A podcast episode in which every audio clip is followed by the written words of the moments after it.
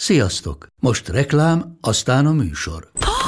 Hú, de szép szőnyeg. Új. Igen, tegnap vettem a Diégóban. Ó, és ez a függöny, de szép. Diégó! És hamarosan lesz új laminált padló a hálóban. Rátszakott a bank. Csak regisztráltam Diego digitális klubkártyát vásárlás előtt. Csináljunk neked is egyet? Csak egy perc és kész. Regisztrálj te is áruházainkban, vagy a diego.hu oldalon, és azonnal megkapod digitális klubkártyádat, melyel akár 30% kedvezménnyel vásárolhatsz padlóburkolati és lakástextil termékeket. Diego.hu Már meg is kaptam e-mailben. Ez reklám volt, jó volt.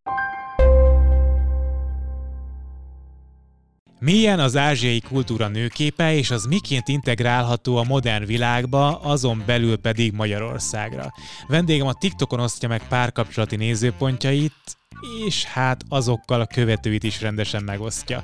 Itt van velem a női mentor Tiki Bui. Engem Lakatos Leventének hívnak, ez a Levente Klubja Extra. Azonnal kezdünk.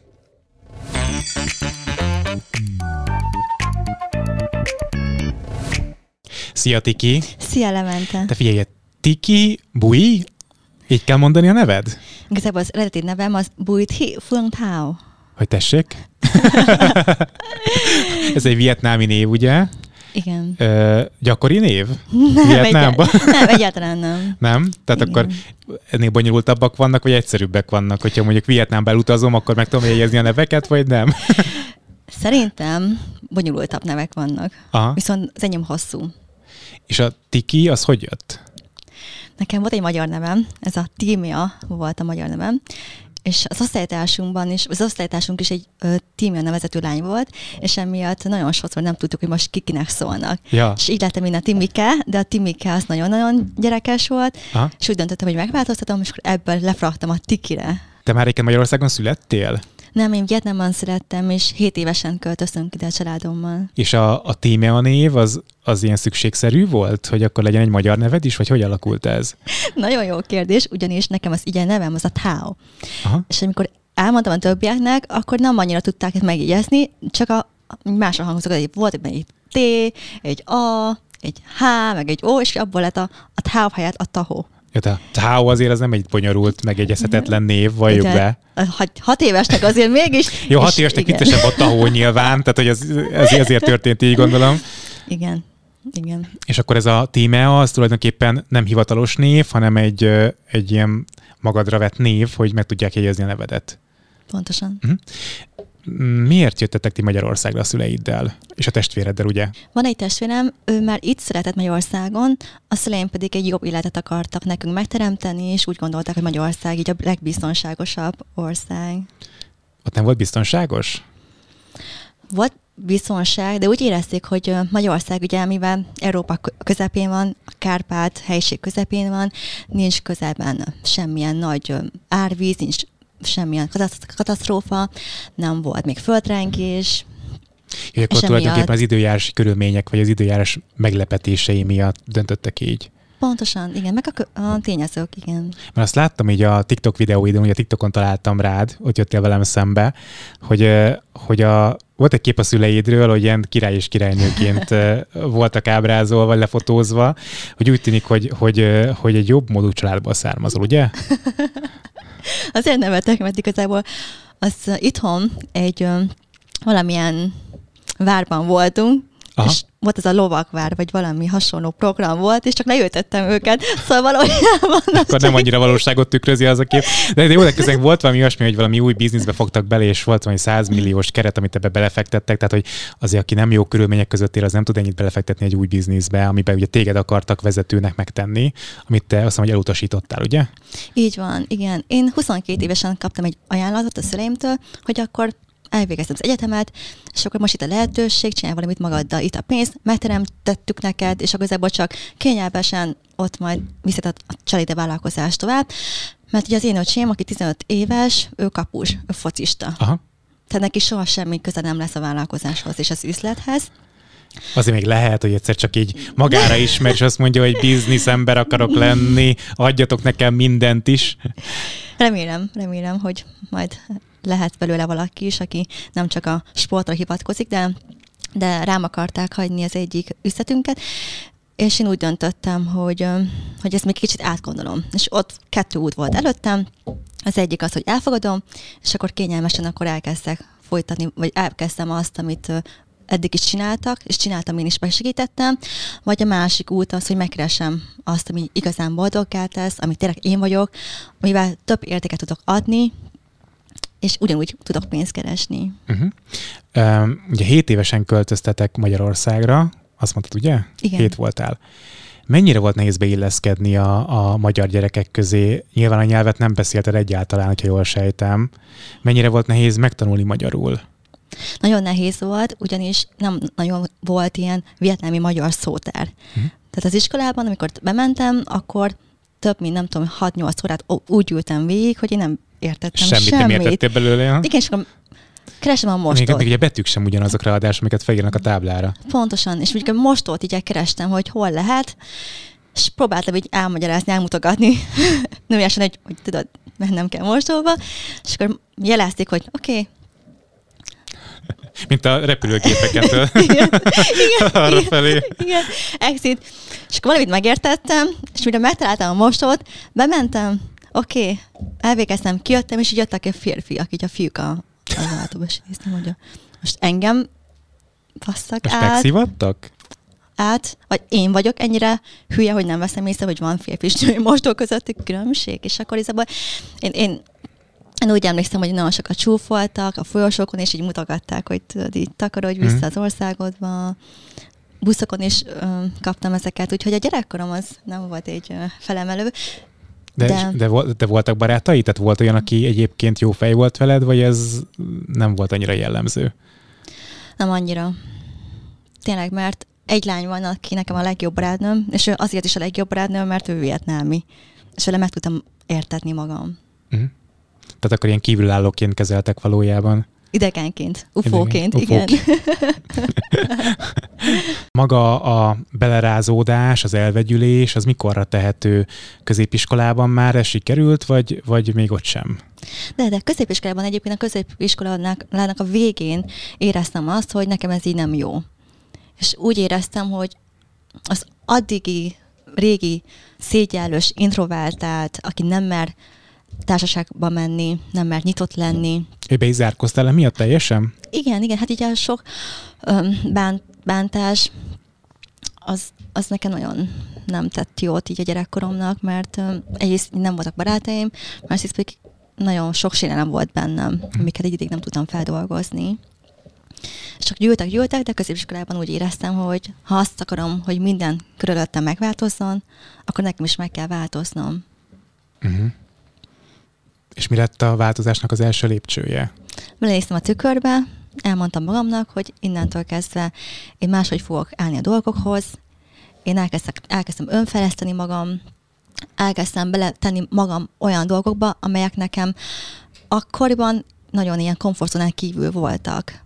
És minél több olyan dolgot csináltam, amitől megnőtt az önbizalmam, és olyan élményeket szereztem magamnak, amelyektől ma már azt lehetek, aki most vagyok. Most rád nézve nagyon nehéz elképzelni, hogy te egy bezárkózó, magányos gyerek voltál, sugárzol, viccelődsz, vidám vagy.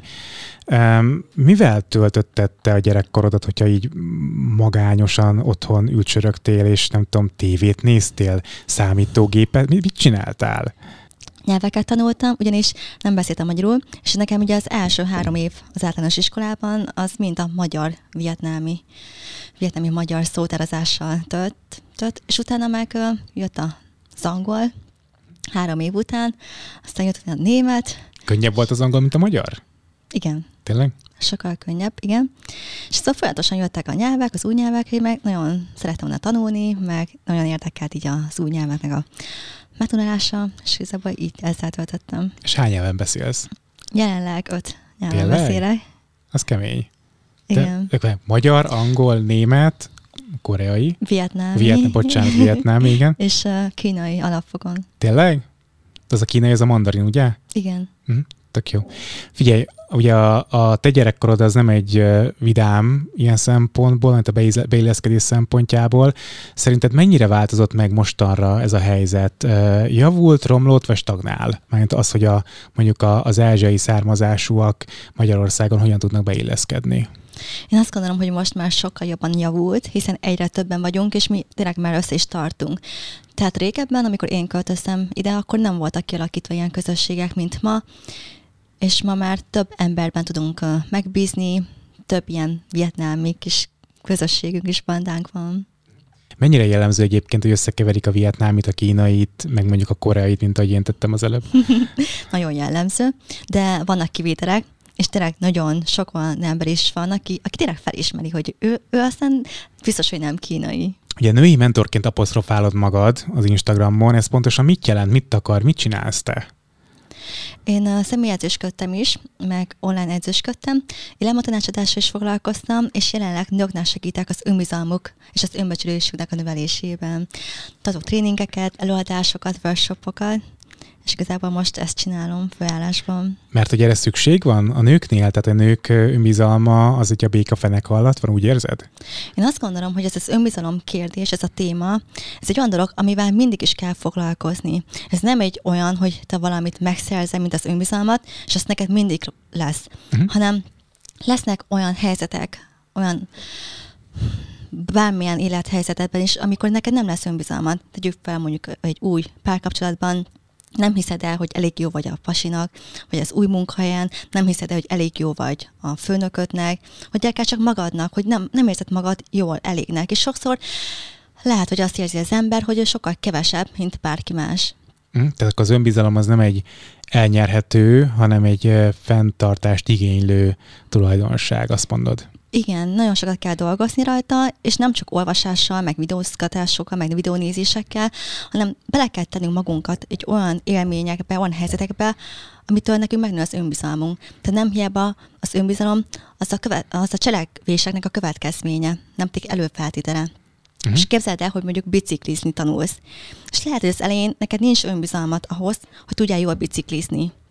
De miután kigyakoroltad magad, és mentél egy pár kört, utána jön meg az önbizalom. És ez mindennel így van, akár vállalkozásokkal, podcastekkel, soha sincs önbizalmunk valamihez, amit nem ismerünk, de nekünk ez csak akkor fog kialakulni, miután megcsináltuk azt.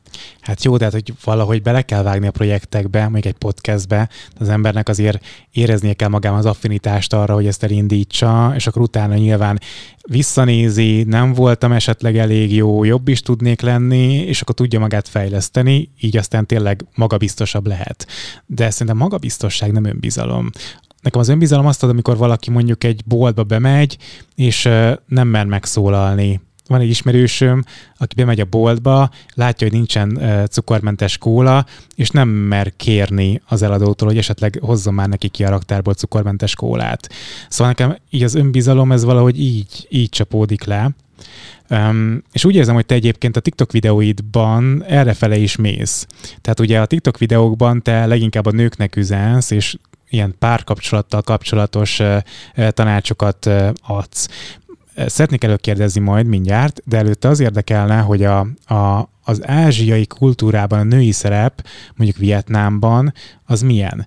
Mert az ember így Magyarországról, úgyhogy én például nem jártam ennek a témának nagyon utána, nem, nem nyomoztam utána, az ázsiai nők kapcsán egy alárendelődő szerepet képzel el. Ugye nem Vietnám, ide, hogy a gésa kultúra például, ahol a teljes kiszolgálásról van szó, vagy, vagy hogyha a, a kínai kultúrára gondolunk, akkor ott azért a legtöbb nő, lehet, hogy ezt most általánosítok, háziasszonyként otthon a családot látja el. Mennyire valós ez a kép?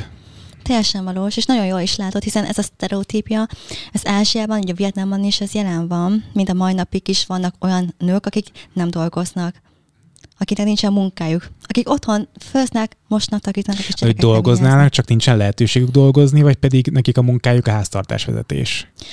Az utóbbi, de a másik inkább az, hogy ott a férfiak, ők annyira másképp látják ezt, hogy, hogy ők tényleg megteremtik a nő számára, hogy neki tényleg ne kellene ezzel foglalkozni, hiszen kint egy férfi, attól férfi, hogy neki ezt meg kell teremtenie. Neki biztonságot kell nyújtania. És ez a biztonság, ez nem csak az érzelmi, hanem az anyagi biztonság is, hogy legyen fedél, legyen mit enni, legyen tele a hűtő. Tehát a klasszikus női-férfi szerep tulajdonképpen egy ilyen, egy ilyen konzervatív hozzáállással. Tehát ott például a feminizmus, mint olyan, az nem létezik? Vagy, vagy, vagy, vagy nem, nem tudott teret nyerni? Vagy azért létezik, csak mondjuk a, amiről beszélünk, az, az még egy nagyobb átlag még, de egyébként bontogatja a szárnyat a feminizmus. Az itt is hoztam fel ezt a témát, mert tudom, hogy te a feminizmusról valahogy másképp élegetsz, mint amilyen megszokott a mai világban. Igen, ott a feminizmus az nem annyira terjedt még ki ott, és úgy érzem, hogy az nem is lesz nagyon menő, meg trendi. De Vietnámban ott nem fogják ezt annyira díjazni. De miért egyébként szerinted? Miért, miért van az, hogy ott a, a nők inkább a háztartást ö, vezetik, és nem akarnak mondjuk karriert építeni, nem akarnak vállalkozást nyitni? Én ezzel nem gondolkodtam még, de hogyha most én tényleg ott kint élnék, és tegyük fel, hogy én most nekem ott lenne egy ázsiai férjem, akkor én azt gondolnám, hogy ez azért nem, mert egy nőnek fontos a család. És a családban ugye fontos a férfi.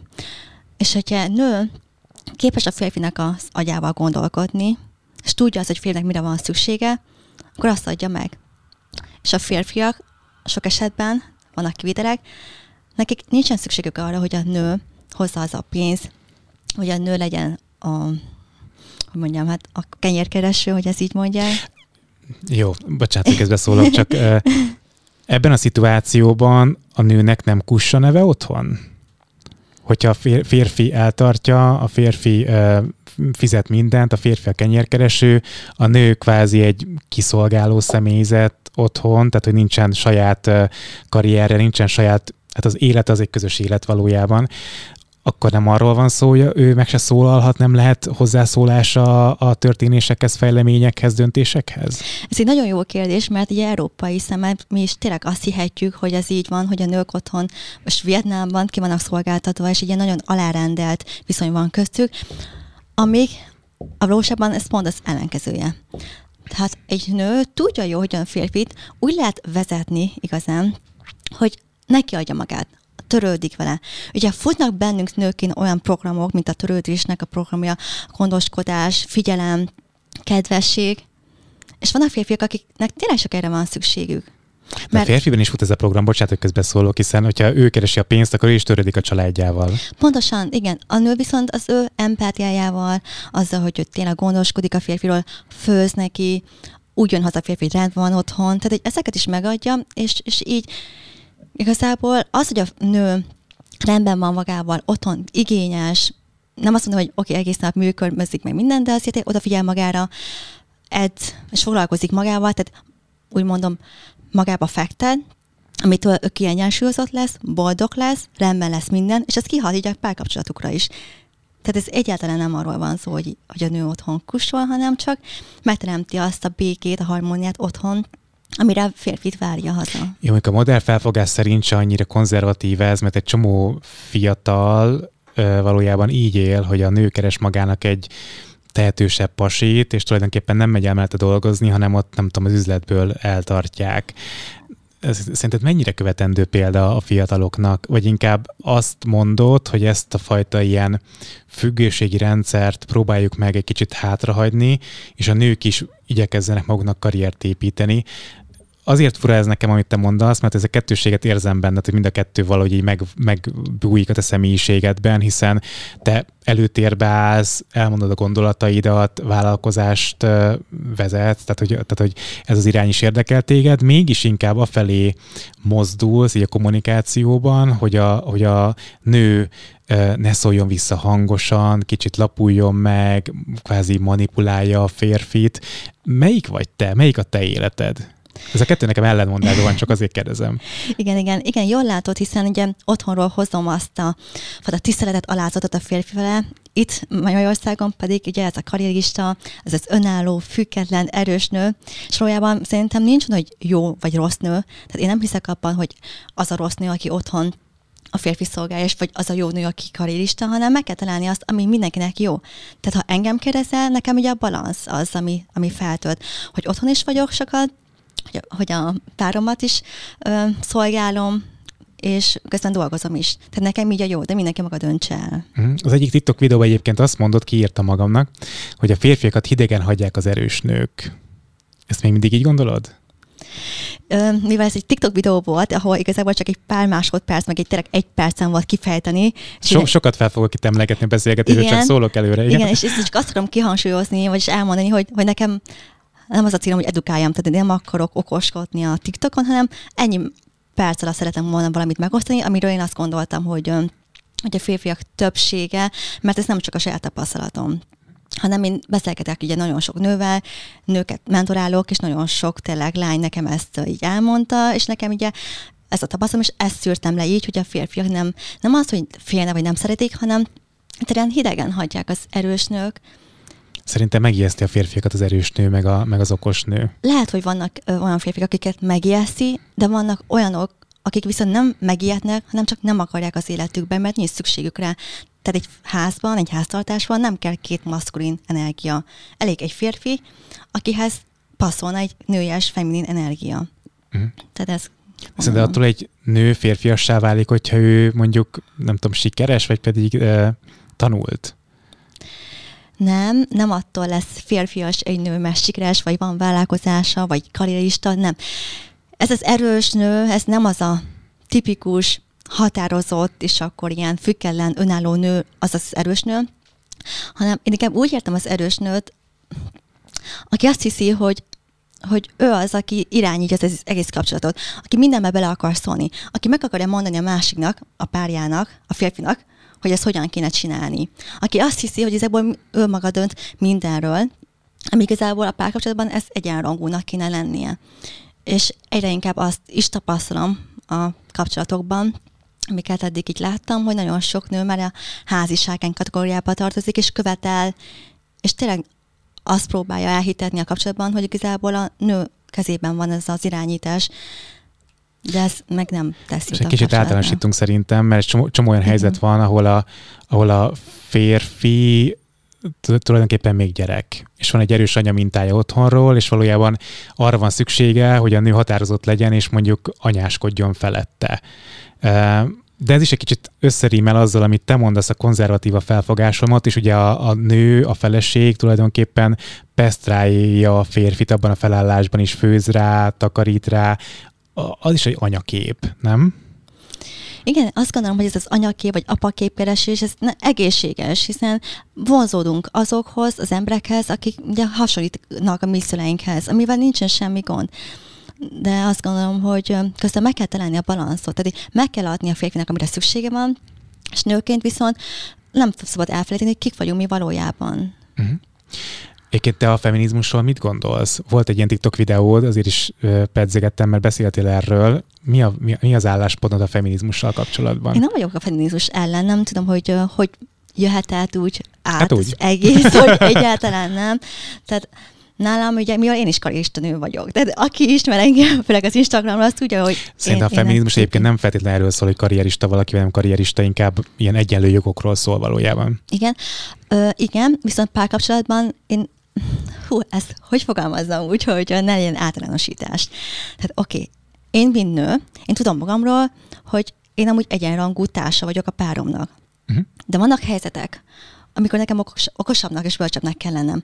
Amikor vitatkozunk, vagy összeveszünk, vagy van egy téma, amivel nem értünk egyet, akkor én nem fogom az erőmet azzal letolni az ő tarkán, hogy kiabálok vele, vagy felemelem a hangomat, mert az én erőm az valószínűleg az, az hangtalan, tehát ez csendes.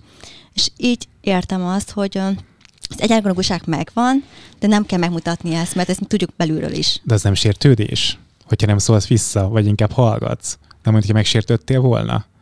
Sok esetben lehet, hogy ez is tűnhet a külső szemlélőként, hogy ez sértődés. Sok esetben viszont én azt gondolom, hogy ezt meg lehet beszélni csendben is, ehhez nem kell, hogy én tányért csapkodjak, vagy tányért törjek, vagy kiabáljak, hisztizzek. Tehát, hogy azt gondolom, hogy egy királynő is birodalomban királya szemben sem engedheti meg magának azt, hogy ő most kiabálgasson. Igen, ezt a hasonlatot ezt többször használtad a TikTok videókban is, csak nekem ez az, az, az, az a problémám, hogy egy csomó szóltad a király, a királynő, az nem szerelemből volt együtt. Tehát az, ott egy csomószor volt érdekházasság, és tulajdonképpen ott azért a, a birodalom egybetartása miatt nyeltek, és, és tartottak ki egymás mellett emberek. Ráadásul egyébként, ami még tudod, így a, a régi korszakokra visszavezetve, az emberek nem éltek annyi ideig, mint mi éltünk, vagy mi élünk, hanem viszonylag korán elhaltak, mert vagy betegség ö, támadta meg őket, amit nem ismerték, hogy hogy módját, vagy nem tudom, a csatában, vagy akárhol. Tehát, hogy, hogy ez egy kicsit azért így szerintem torzítja a, a valóságot, értem, amire akarsz célozni, nem kell mindenképpen hangosan veszekedni egymással, hanem meg lehet, egy, meg lehet kultúráltan is beszélni a, a dolgokat egy párkapcsolatban, ezt én is adom, tehát nem feltétlenül kell egymást kurva anyázni egy veszekedésnél, csak, csak szerintem a nő ugyanúgy mondja a véleményét egy adott helyzetben, tehát nem kell azt magában tartania azért, hogy a férfi alá menjen, és a férfi, férfinak kedvezve uh, zárja le a vitát. Én ezzel teljesen egyetértek. Én, én azt mondom, hogy igenis mondd ki, amit gondolsz, ne tarts magadban, de higgadj le előtte. Tehát nagyon sokan, most megint általánosíthatnék, de lehet, hogy ők nem gondolják előre azt, amit fognak mondani, és ilyenkor olyan dolgokkal is megbántjuk a másikat, mivel igazából, ha átgondoltuk volna, akkor nem mondtuk volna ki. Tehát ezért mondom, hogy higgadságot, a nyugodtságot, ugyanúgy az üzletéletben is én például, én csak higgadtan tudok döntéseket meghozni, ha valami nem tetszik, akkor én elköszönök, én elbújok, de aztán majd elmondom a véleményemet, amikor már lenyugodtam. Még ez egy jó taktik, mert sokszor van az embernek az, hogy valamit reagál, aztán később úgy nem így kellett volna reagálni, más kellett volna mondanom hogyha így visszakozol, akkor utána végül is nem mondtál ki hülyeséget, és nem bánod meg a végén. Ez egy ilyen tudatos kommunikáció, meg az azt jelenti kommunikáció, hogy valaki ismeri azt, hogy hogyan beszél a társad, de hogy megértse, hogy neked mennyire fáj, és érezze azt, hogy ez tényleg egy súlyos probléma, de azért neki ez nem esik rosszul, ahogy te bánsz, tehát, vagy ahogy te, ahogy te beszélsz vele, mert valójában nem is az számít, hogy te mit mondasz neki, hanem az, hogy hogyan. Egy másik TikTok videóban azt mondod, hogy egy nő ne adja magát túl könnyen. Nekem ezzel kapcsolatban van egy, egy meglátásom. Szerintem, hogyha kettő ember vonzódik egymáshoz, és a kémia az megvan, akkor ez a halogatás, tologatás, ez nekem egy kicsit ilyen hazugság, tudod? Tehát, hogy miért ne lehetne meg hogy milyen lehetne, hogy megtörténjen akár az első rendezvún, hogyha két ember annyira vonzódik egymáshoz, hogy megőrül a másikért. Szerinted, hogyha egy nő odaadja magát, akkor az problémát okoz, vagy problematikus? Nem mondanám, hogy egy probléma. Tehát én személy szerint most az én eddigi tapasztalataimat nézve én nem adtam meg magam. És nekem emiatt alakultak ki nagyon jó kapcsolataim. Mert én fel akartam mérni így a férfiakat, és én azt gondoltam, hogy ha velem el tudsz adni mondjuk egy hónapot, úgy, hogy mi nem érünk egymáshoz, és nagyon jó a az energián, nagyon jókat tudunk beszélgetni. Egy hónapot, Jézus. Akkor, akkor, akkor, akkor ez hosszú távon is működni fog. Aha. Viszont ugye jogos és mennyien voltak türelmesek egy hónapig? és ugye itt az is ugye fontos, hogy hogyha én azt érzem, hogy most már tényleg kíváncsi vagyok rá, és megbízom benne, és tudom azt, hogy én nem akar kihasználni. Tudom azt, hogy én nem vagyok neki az a nő, aki csak lefektetne, hanem hosszú távon tervez, akkor hamarabb is megadom magam, mint a tervezet. Aha. Egyébként mennyire volt jellemző az, hogy mondjuk a férfiak téged exotikus szépségnek uh, látva ki akartak használni? Sok ilyen volt, igen, igen. Főleg a fiatal koromban, amikor nem voltam ennyire tudatos. Amikor tényleg nem tudtam eldönteni azt, hogy most egy pasi tényleg érdeklődik irántam, tényleg a személyiségem érdekli, vagy csak a testem. És ugye azokat a döntéseket gyerekkoromban, vagy fiatalabb koromban, azokat ezért hoztam meg, mert nem tudtam, hogy a férfiak most hogyan fognak rám tekinteni. És amikor az ember tudod érettebb lesz, tapasztalta, akkor nem adja meg magát hamar és könnyen. Meg ugye bennem van ez a fajta kíváncsiság, hogy mennyi ideig, vagy mennyire hajlandó valaki küzdeni értem, mert hogyha tényleg fontos vagyok neki, akkor bármeddig. Jó, csak azért a mai világban tehát nem tudom, az én értékíteltem szerint egy kapcsolatban fontos a szexualitás. És hogyha az nem működik, akkor egy boldogtalansági tényező beúszik a kapcsolatba.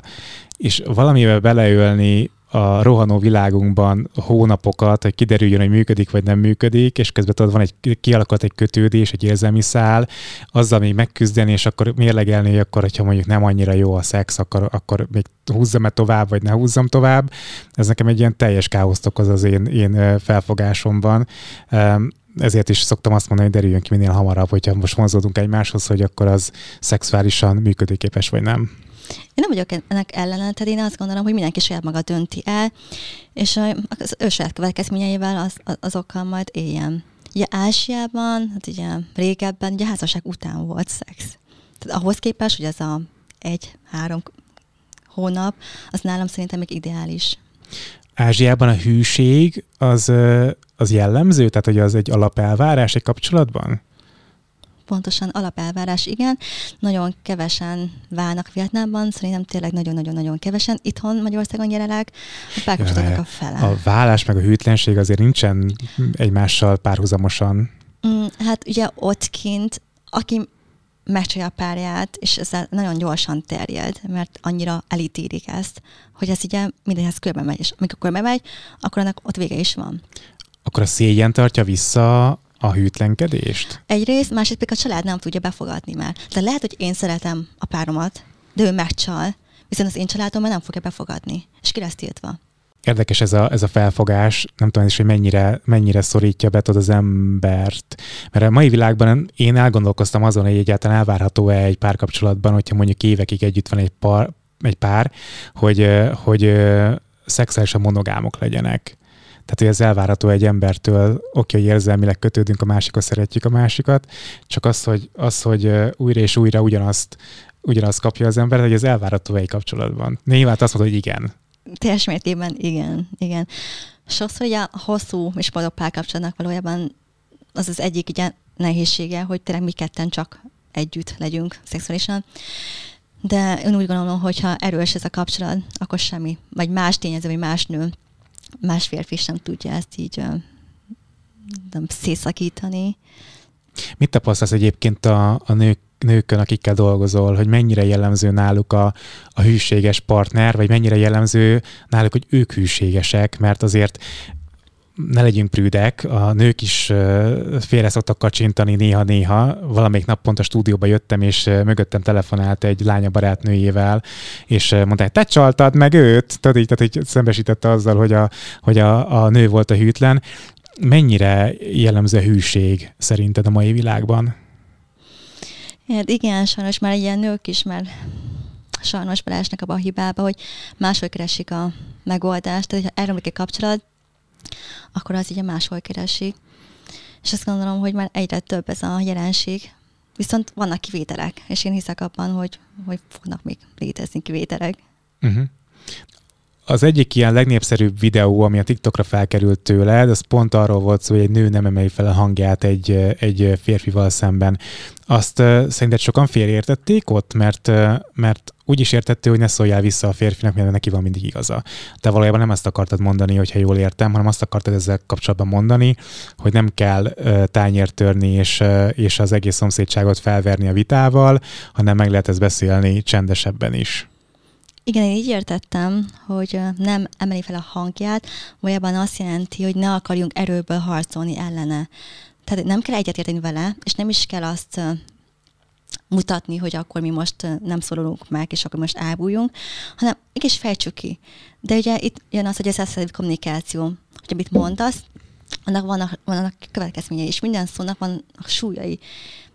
És át kéne gondolni, le kéne nyugodni, és mint érett emberek, ezt lehet beszélni nyugodt körülmények közt is.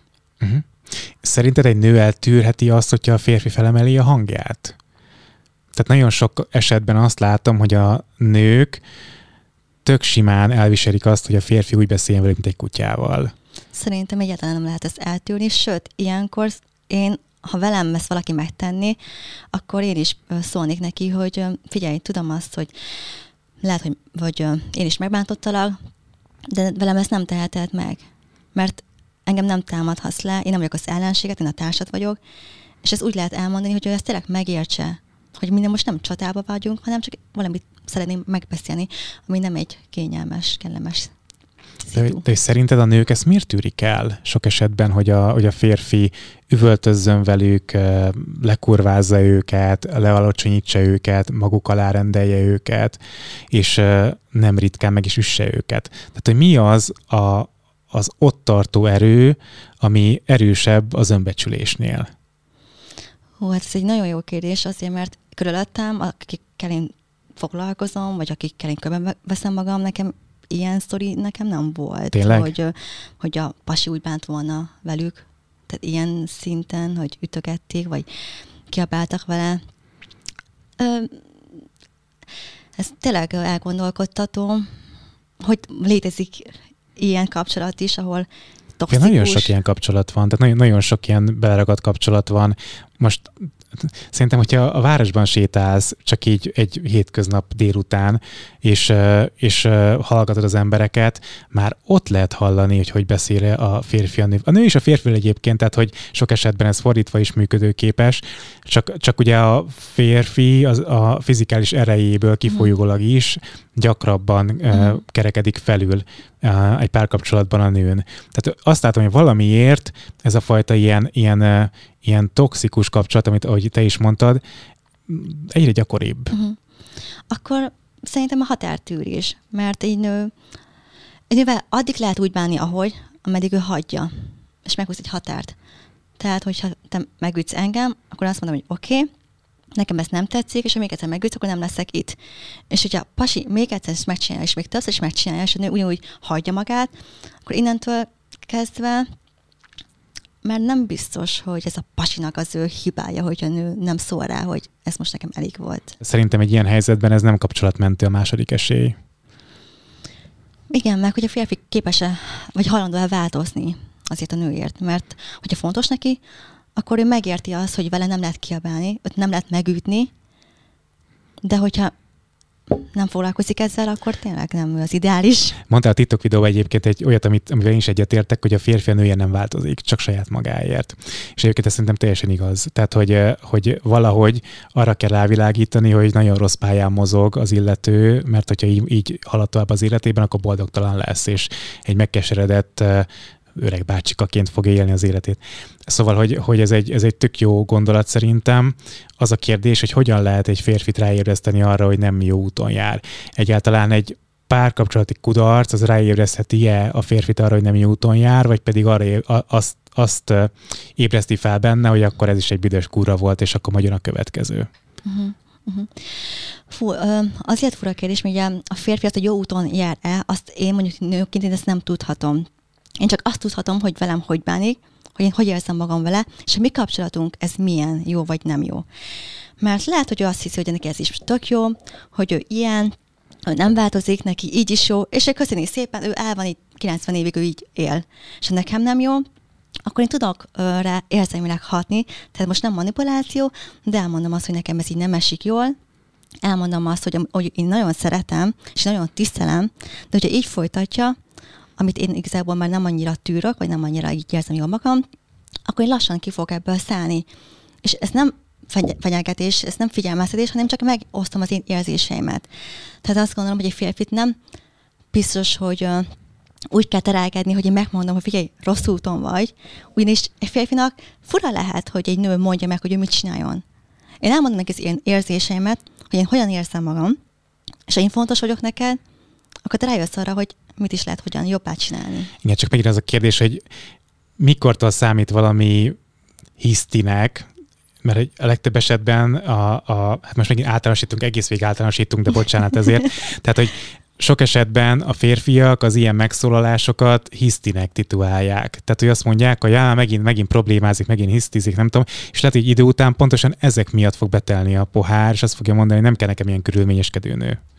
Igen, ez is benne van. Nyilván nagyon sok nő hisztizik, és nagyon sok nő viszont ilyenkor ugye, hát magába fordul, és nem, nem mondja ki, ami van. Tehát én az a típus vagyok, hogy megkérdezel, hogy én nem vagyok a tányércsapongó, tányértörő, nem emlem fel a hangomat, de igenis kimondom, amit érzek, és hogy érzem magamban, hogy ez hosszú távon nekem nem jó. Uh-huh. Tehát én nem gondolom, hogy ez hiszi lenne, és egy férfi, az a férfi, aki ezt nem tudja elviselni, akkor nem kell, hogy akkor együtt legyünk. Mit gondolsz, hogy milyen eh, red flagek vannak egy-egy ilyen ismerkedő szituációban? Tehát, hogyha mondjuk egy Egyáltalán hol tud ismerkedni ma egy eh, nő, meg egy férfi, hogyha nem a Tinderen, hanem az interneten. Tehát, hogy az a fajta ilyen klasszikus ismerkedési forma, hogy elmennek egy szórakozó helyre, leszólítják egymást, ez szerinted még létezik? Tehát ez még egy járható út, vagy pedig tényleg átment minden az online világra? És ugye a másik kérdés, amit feltettem az előbb, hogy mik azok a red flagek, amikor mondjuk egy, egy ismerkedésnél az ember rájöhet arra, hogy, hogy lehet, hogy feleslegesen pazarolja az idét arra az illetőre, mert hogy teljesen máshogy gondolkoznak. Szuper, akkor kettő kérdést kaptam, úgyhogy most választok az utóbbira, mert Jó. ugye most arra emlékszem, hogy hogy lehet még ismerkedni. Tehát, hogy nem csak online, hanem ugye személyesen is. És ezekhez, a személyes ismerkedésekhez eszköz lehet a szórakozó hely.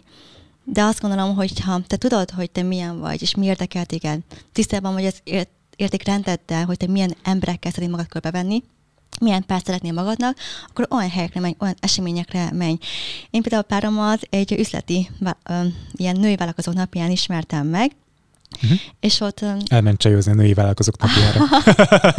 okosan csinálta, tehát tényleg le a kalappal Egy, előtte. egy jó nagy műsor. igen, igen, igen. És ott így kiderült, hogy van kapcsolódási pont, ott tudtunk beszélgetni, és nyilván ez a személyes kontakt, ez szerintem nagyon-nagyon hatékony, hogy érzed az energiáját, látod, hogy hogyan reagál. Ezek a kamu emojik, meg ilyen kamu smiley ezek nem feltétlenül azt mutatják, ami valójában mutat az ember, amikor mondjuk írok egy smiley neked. Mhm. Hát meg nem lehet hallani a hanglejtést, amit hozzá az ember képzelt a leírás közben, teljesen máshogy tudod értelmezni ezeket. Csak sok embernek pont az ilyen személyes ismerkedéshez nincsen önbizalma. Tehát amiről ugye beszéltünk a legelején, hogy, hogy egyszerűen tudod odalépni egy idegenhez, egy idegen megszólítani. Akkor is, hogyha mondjuk tudod már így, nem tudom, szemeztek egymással, vagy így, vagy így kacérkodtok egymással, akkor is azért kell egy, egyfajta önbizalom, egyfajta kiállás ahhoz, hogy az ember oda merjen menni a másikhoz, és nem mondjuk már berúgva, szia, tetszál nekem, tudod, hogy, hogy, hogy így történjen meg, hanem normális keretek között. Hogy például szerinted így tanulható, vagy ez tréningezhető? Tehát, hogy ilyen randiguru képzést nem tartasz, akár férfiaknak, hogy hogyan illik egy nőhöz oda menni? Férfiaknak nem, de nőnek igen. Nálam, Jó, de a nő, és a nő kezdeményezhet? nálam ez a szabály, hogy a nő jelez, a férfi lép, és a nő dönt. Aha. Tehát egy mosoly, egy kis bájos kis, nem tudom, valamilyen kis nevetés, Egy ez kacsintás. elég. Hát, kacsintás, az szerintem kicsit már túlzás, de, de egy ilyen, Ja, az neki hívó? igen, igen, Aha, értem. azt még nem. Egy nagyon ilyen enyhe mosoly, pár másodpercig tartós szemedet. A férfi, hogyha igazi, nem, nincs igazi férfi, de hogyha te is tetszene neki, és elég bátor, akkor ő is fogja venni a gyereket, és oda fog hozzád jönni. És De- bárhol lehet és- alkalmazni. És akkor mit lehet így, egy italra meghívni, vagy akkor arra azt mondja hogy nem iszom, köszönöm, akkor nem félek, hogy beleteszel valamit az italomba, és nem, vagy mi, mi, mi, mi, mit- mire mondhat egy nő igent? Egyszerűen csak beszélgetni, vagy, vagy táncolni, vagy ez is már kihívó? Ugye ez attól függ, hogy hol. Aha. Szórakozó helyen szerintem természetes, hogy az ember egy táncol közben.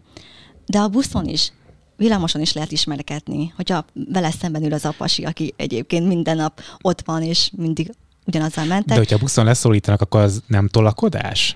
Nem, ha jelzel, akkor nem. Ja. Tehát az a lényeg, hogy És ha jelzel valakinek, és az, nem akar oda menni hozzád, akkor nem csinálsz magadból hülyét? Nem, egyáltalán Nem? nem. Figyelj, je- jeleztél neki, ő le, neki lehet, hogy van felesége, van családja, tehát az, hogy ő most nem megy oda hozzád, az nem róla szól. Nem biztos, hogy azért, mert nem tetszene neki. Lehet, más körülmények is vannak. Oké. Okay. Ugye a másik kérdés az volt, hogy mik azok a red flagek, amik egy ismerkedési szituációban jelzésértékűek kellene, hogy legyenek akár egy nőnek, akár egy férfinak a másikkal kapcsolatban. Tehát, hogyha mondjuk, oké, ezt tudom, hogy a jegygyűrűt egy ilyen red flagnek mondod, hogy jegygyűrűs férfival semmiképpen ne ismerkedjen egyetlen egy nő sem, mert gondoljon a nőtársára, és egyébként ez tök, tök oké, ez helyén való meglátás. Van-e még ilyen red flag, aminél már menekülj az első pillanattól kezdve? Nekem nincsenek ilyen általános reflegek, hogy mi az, ami annak számít. Az én helyzetemben, hogyha én ismerkednék valakivel, akkor nálam olyan reflegek lennének, hogy ha mondjuk az első randinál például nem érzem azt, hogy ő udvarias és nem figyelmes.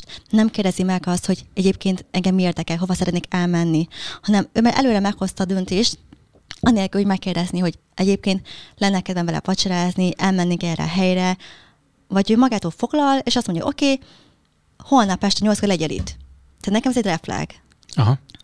Mert hogyha én érdeklem őt, akkor megkérdezi, hogy allergiás vagyok? Szeretem a, az olasz étel? Tehát ez például az első. Uh-huh. Még ez mind-mind ilyen narcisztikus jellemvonás valójában a, a fér, férfi, tehát a másik fél részéről. Csomószor az is tudom, amikor egy helyetet akar rendelni az étterembe, hogy akkor rendel neked kaját. Ne, ne, ne rendeljen senki senkinek kaját, mindenki válassza ki a, a saját magának tetsző ételt. Oké. Okay. Mennyire fontos szerinted egy nőnek az, hogy a férfi milyen anyagi javakkal rendelkezik? kérdezem ezt azért, mert a mai világban azért eléggé gyakori, hogy akkor megnézzük a kocsi kulcsát, megnézzük a, a nem tudom én a vállalkozását, megnézzük, hogy milyen helyen lakik. Mennyire mennek erre szerinted rá a nők a mai világban? Ezt megint lenne általánosítani, én megint inkább magamról beszélek. Tehát, hogy én azt gondolom, hogy nőként, igen, fontos az anyagi biztonság. Tehát fontos az, hogy a férfi meg tudja teremteni a nőnek azt a biztonságot, hogy legyen mit enni, legyen hol aludni, legyen miből elmenni ide-oda. Viszont emellett fontos az is, hogy te magad nőként is teremts meg azt, amit neked szükséged van, és ne tőle várt el. Azt mondom, és én úgy járok hozzá az egészhez, hogy ez a férfi mi nem teremtette meg azt, amire te várt, vagy amit szeretnél, ez nem feltétlenül kell, hogy reflekt legyen, tehát ez nem baj, uh-huh. hanem te támogasd őt a céljaiban, legyél mellette, és tartsd ki mellette, mert lehet, hogy pont te leszel az, aki megváltoztatja az ő életét, és te általad fog elérni a céljait, te általad lesz majd meg az első kocsia, az első háza, és igazából neked köszönheti mindent. Nekem az a bajom egyébként ezzel az ilyen anyagi nézőponttal, hogyha mondjuk egy nő a férfi kocsi kulcsát nézi meg, az a bajom ezzel, hogy ez, hogy ez szerintem teljesen tévútra viszi a, a, az emberi kapcsolatot. Mert ott nem, a, nem, a, nem az érzelem, nem a kémia a fontos, hanem ott ugye egy, egy felépített déli báb, ami egyébként pillanatok alatt szerte is fosszolhat, foszlathat, nem tudom mi a jó ragozás ennek. Tehát egy pillanatok alatt kámforrá is válhat, és kiderülhet, hogy az adott illető az egy teljesen más személy, mint akit, mint akit így hozzáképzelt a, a javakhoz. Tehát én inkább amellett vagyok, és ezt mindenkinek mondom, hogy szerelem az első. Pontosan, egyetértek veled, Lemente. Volt egy olyan mondatod az egyik TikTok videóban, ismét egy ilyet felhozok, hogy a nő tűnjön mindig boldognak és elégedetnek, mert a férfi ezt akarja látni. Hoppá. Ezt így gondolod? Ez a mindig szót, ezt lehetett volna mondjuk kirakni, mert igen, nekünk is vannak nehéz pillanataink, nehéz napjaink. És igen, szerintem egészséges az is, hogyha megmutatjuk azt, hogy nekünk is nehéz, hogyha sírunk, az nem baj.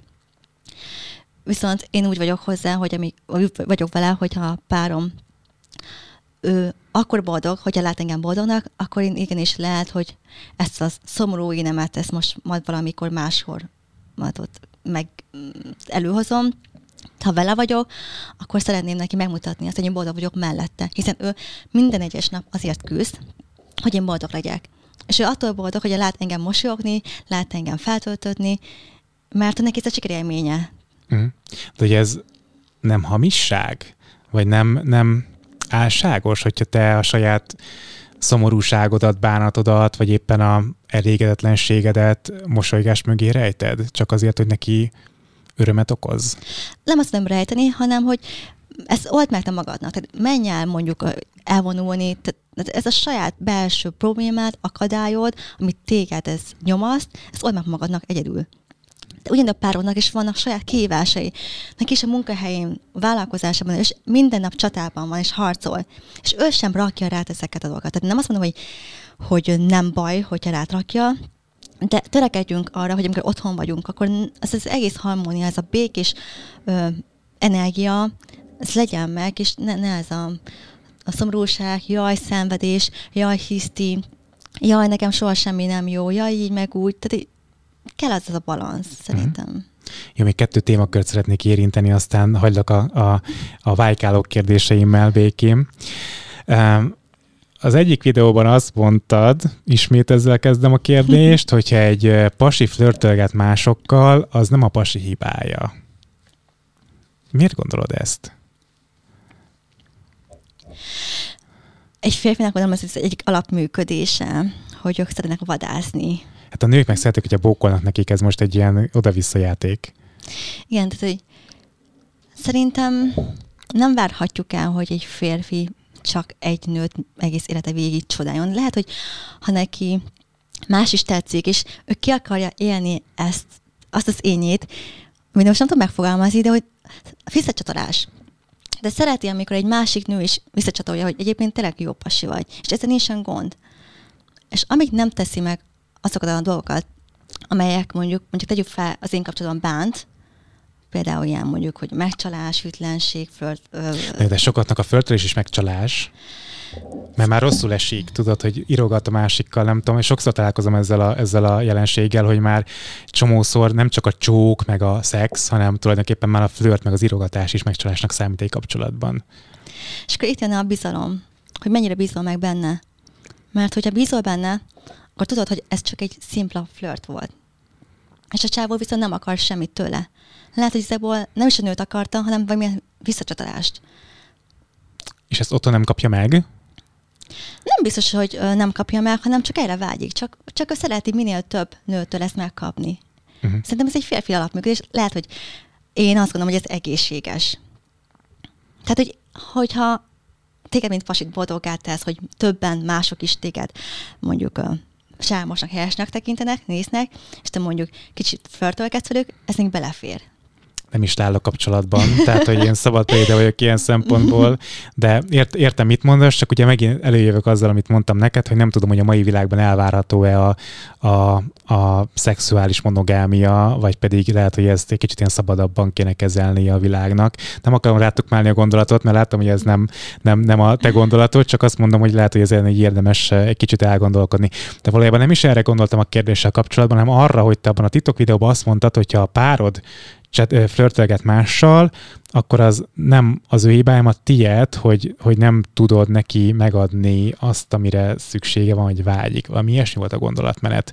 Vagy rosszul emlékszem? Hú, nem tudom, meg videóra gondolsz, Hát mert én sem tudom sokat fejből. csináltam. Csak nekem úgy tűnt egy kicsit, hogy, hogy ilyen áldozathibáztatás szaga volt a dolognak, hogy, a, hogy a, tulajdonképpen a, a, a flörtöléssel megalázott nő a hibás azért, mert a férfi flörtöl, de akkor hát ezt félreértettem a te gondolatmenetedben. Húsz, le, lehet, meg én most tényleg nem emlékszem, hogy én így akartam volna átadni. Tehát a fejemben például ilyen nem is uh-huh. nagyon volt, hogy, hogy, hogy áldozatibáztatás lett volna. Lehet, hogy volt egy félreértés, mert itt 15 másodperc alatt nem tudtam volna kifejteni, amit én gondolok, tehát tényleg ehhez legalább egy ilyen másodperc beszélgetés kéne, hogy Aha. mindenki megértse azt, hogy valójában mi van a fejemben. Jó, oké. Oké, a másik, igen, egy egyikbe villant, ö, azt így pedzegetted, itt most keresem szó szerint, hogy mi- volt a, a gondolat, Ugye az volt a lényeg, hogy a férfiak így szexorientáltak, és csak a szex érdekli őket. Ez, ez, ez, ez, ez, így így van? De, de mi így gondolod? Inkább úgy gondolom ezt, hogy a férfi számára a szex nagyon fontos a kapcsolatban. De vannak Bocsánat, hogy közbeszólok. Rájöttem, hogy hogy volt ez a gondolatsor. Bocsánat. Azt mondod, hogy ö, ne dőljenek be a nők, ha egy férfi azt mondja az ismerkedés elején, hogy komoly kapcsolatot akar, mert valójában szexet akarnak. Na, na igen, igen, igen, erre emlékszem, ugyanis nekem nagyon sokszor mondták azt, így a fiatal koromban, hogy barátnőt keresek, feleséget keresek, és engem ugye így próbáltak magukhoz ugye vonzani. De és én ezt be, ennek be is töltem. De nem lehet, hogy az az oka, mert hogy a nehezen kapható lányt így könnyebb becserkészni, és ez tulajdonképpen a taktikának a taktikázása volt? Lehet, lehet ez is volt. Én elhittem neki, nagyon naív voltam. Uh-huh. És én tényleg elhittem, hogy valaki tényleg első látása látja velem a jövőt, és akkor ő most elhatározta, hogy ő szeretne velem komoly kapcsolatba kerülni. És ugye pont emiatt is írtam, vagy ö, csináltam azt a videót, ugyanis nem akartam, hogy más is, vagy másnak is, ha ezt mondják, akkor tényleg elhiggye, mert én tényleg naív voltam, és csak a saját tapasztalatomat osztottam meg ezzel. Hát én azt látom, hogy, a, hogy ez is megint általánosítok, mint az egész beszélgetésbe egyfolytában, hogy a, hogy a nők nagyon gyorsan szeretnének nagyon, szeretnék, nagyon gyorsan szeretnék definiálni a kapcsolatot, a férfiak pedig nem ennyire gyorsan szeretnék ezt definiálni. Csomószor van az, hogy akkor csak legyünk együtt, ismerkedjünk meg egymással, közben, hogyha úgy van, akkor, akkor feküdjünk le egymással, töltsünk együtt időt, aztán majd definiáljuk a kapcsolatot. De például az egyik, egyik videóban te azt mondtad, hogy ha az elején már nem érzi a férfi azt, hogy te kell lesz neki, akkor tulajdonképpen az egész mehet a kukába.